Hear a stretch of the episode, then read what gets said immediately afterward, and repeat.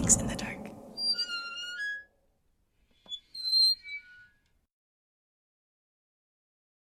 Hey, what's up everyone? It's Mai Ying from Mix in the Dark.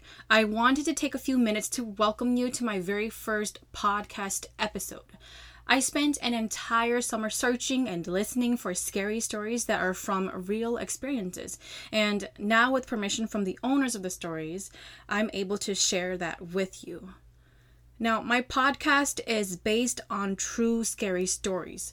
Most of the stories are from the Hmong community, told in English.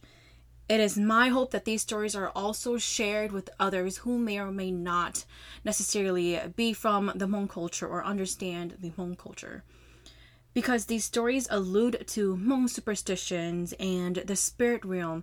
Some of the podcast episodes are educational and may give cultural background for context.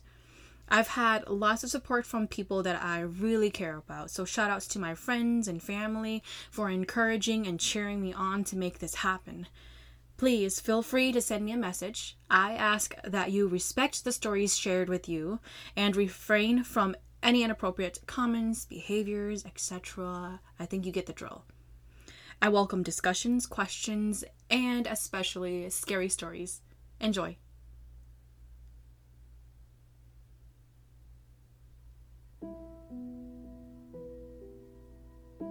My Aunt, the Lingering Spirit. I used to live in a duplex home in Wisconsin back in nineteen ninety-eight.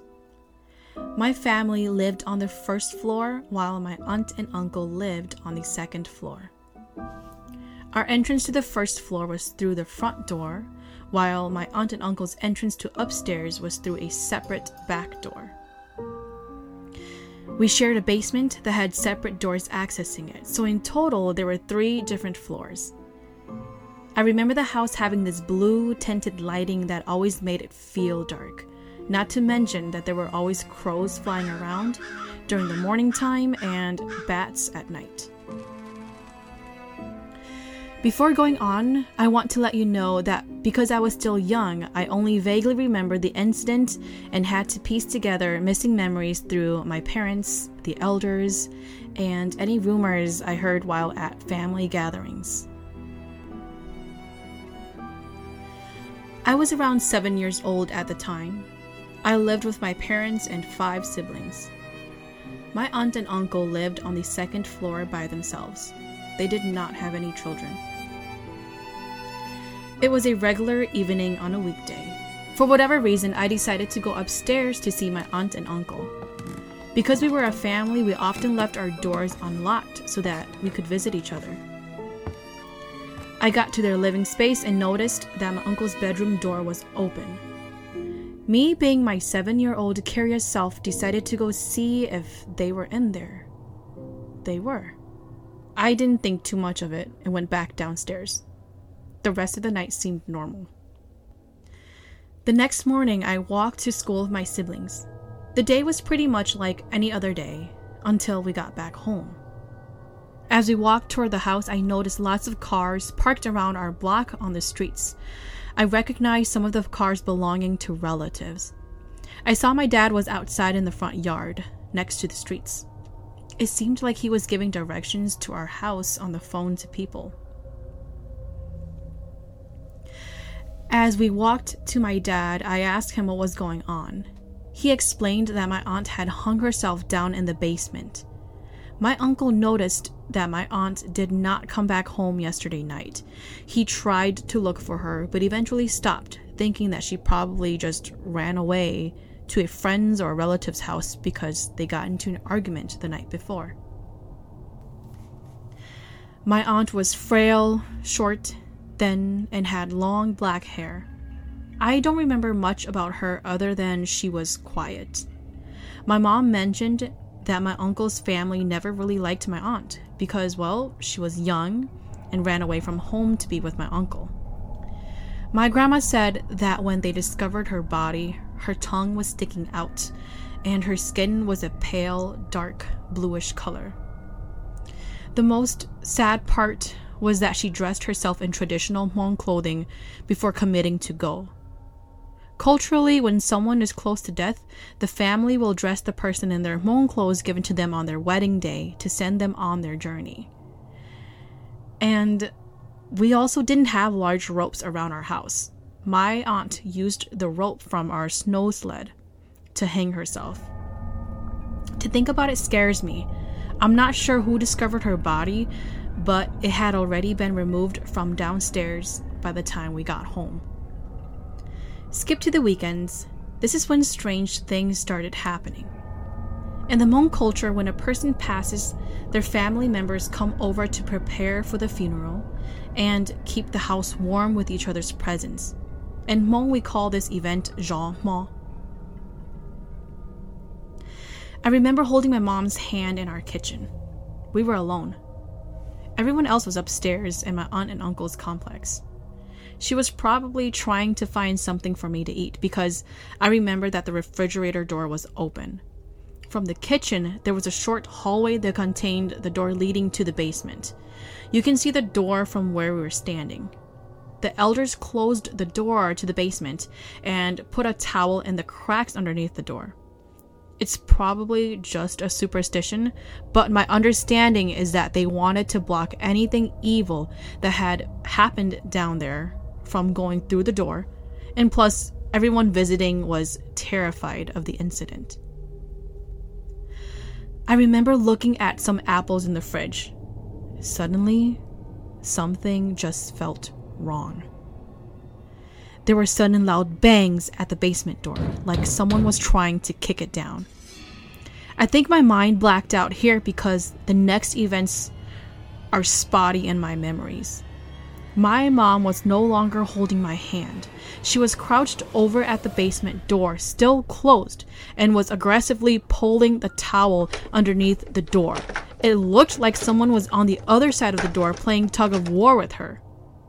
I saw fear in her eyes as she tried to win the fight with whomever or whatever was behind that door. Her voice trembled as she yelled for it to stop and go away.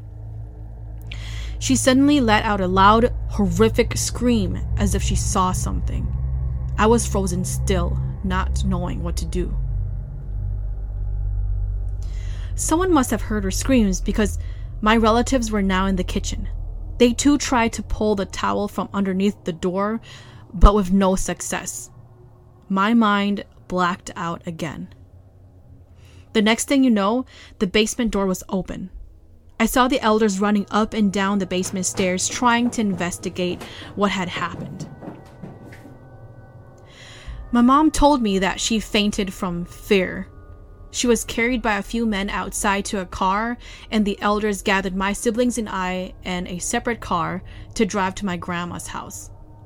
That night, they tied a red string around our necks to ward off evil and or anything that might have followed us from the house.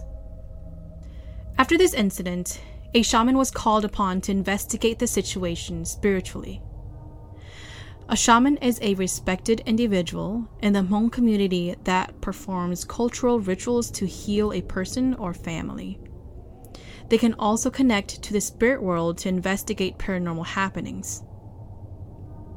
My family led the shaman downstairs to the basement where my aunt had hung herself. The goal behind this ritual was to cleanse the area where my aunt's suicide took place, convince her to leave, and go into the next phase after death, whatever that may be. As he began this ritual, you can hear spiritual gongs, bells, chanting, and shaking in the basement. The sounds echoed through the entire house. And even though the house was filled with relatives and friends, something about it just felt completely empty. The ritual took longer than it should, and usually what that means is that the spirit is not cooperating. It must have been hours when the shaman finally came out of the basement and told the family that he couldn't do anything more. I believe that spirit was probably angry and unwilling to leave. Out of desperation, a local priest was called to attempt a cleanse and perform an exorcism on the house. I wasn't allowed downstairs, so I couldn't see or hear what was happening. But a few hours later, everyone came back upstairs. The priest also explained that he, too, could not do anything. Her funeral came shortly after. I heard from my parents that many strange things happened to there. There were sightings of her around the funeral home by multiple family members.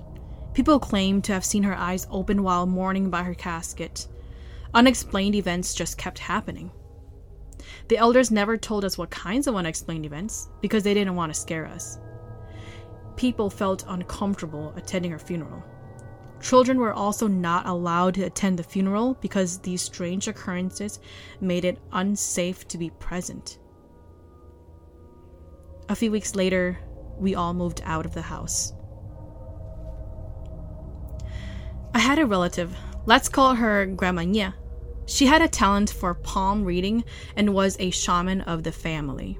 Grandma Nya read my aunt's palm once and told her that she was not going to live beyond the age of twenty-five. Maybe it was just a pure coincidence, or maybe she actually knew her craft. Whatever the case was, Grandma Nya predicted correctly and became particularly interested in the rope that my deceased aunt used to end her life. She cut a piece of that rope and kept it for herself to try to make it into some type of spiritual medicine. A few months later, Grandma Nya's husband started getting sick. The doctors couldn't figure out what was wrong with him, even after countless visits and change of hospitals and clinics, so the family called a shaman for help. After the ritual, the shaman explained that he made contact with my deceased aunt and that my grandpa was sick because someone from his family stole a piece of my aunt's valuables, the piece of rope. My deceased aunt demanded that in order for my grandpa to get well, they must find it and send it to her spiritually. The shaman helped the family through the process by performing a ritual to connect with the spiritual world and sending that piece of rope back to her. After the ritual, they buried the piece of rope at her gravesite, and my grandpa got better. Just last year, I drove to our old house and saw that it was torn down. A new house was also built on top. Since twenty years ago, the whole neighborhood has changed. I never found out why my aunt committed suicide, but I'm pretty sure it had something to do with my uncle's drug addiction and the negative family dynamic that was going on. I mean, even until this day, no one talks about it. I heard that my aunt still haunts my uncle, though. I don't know what really happened, but I hope my aunt's spirit will eventually rest.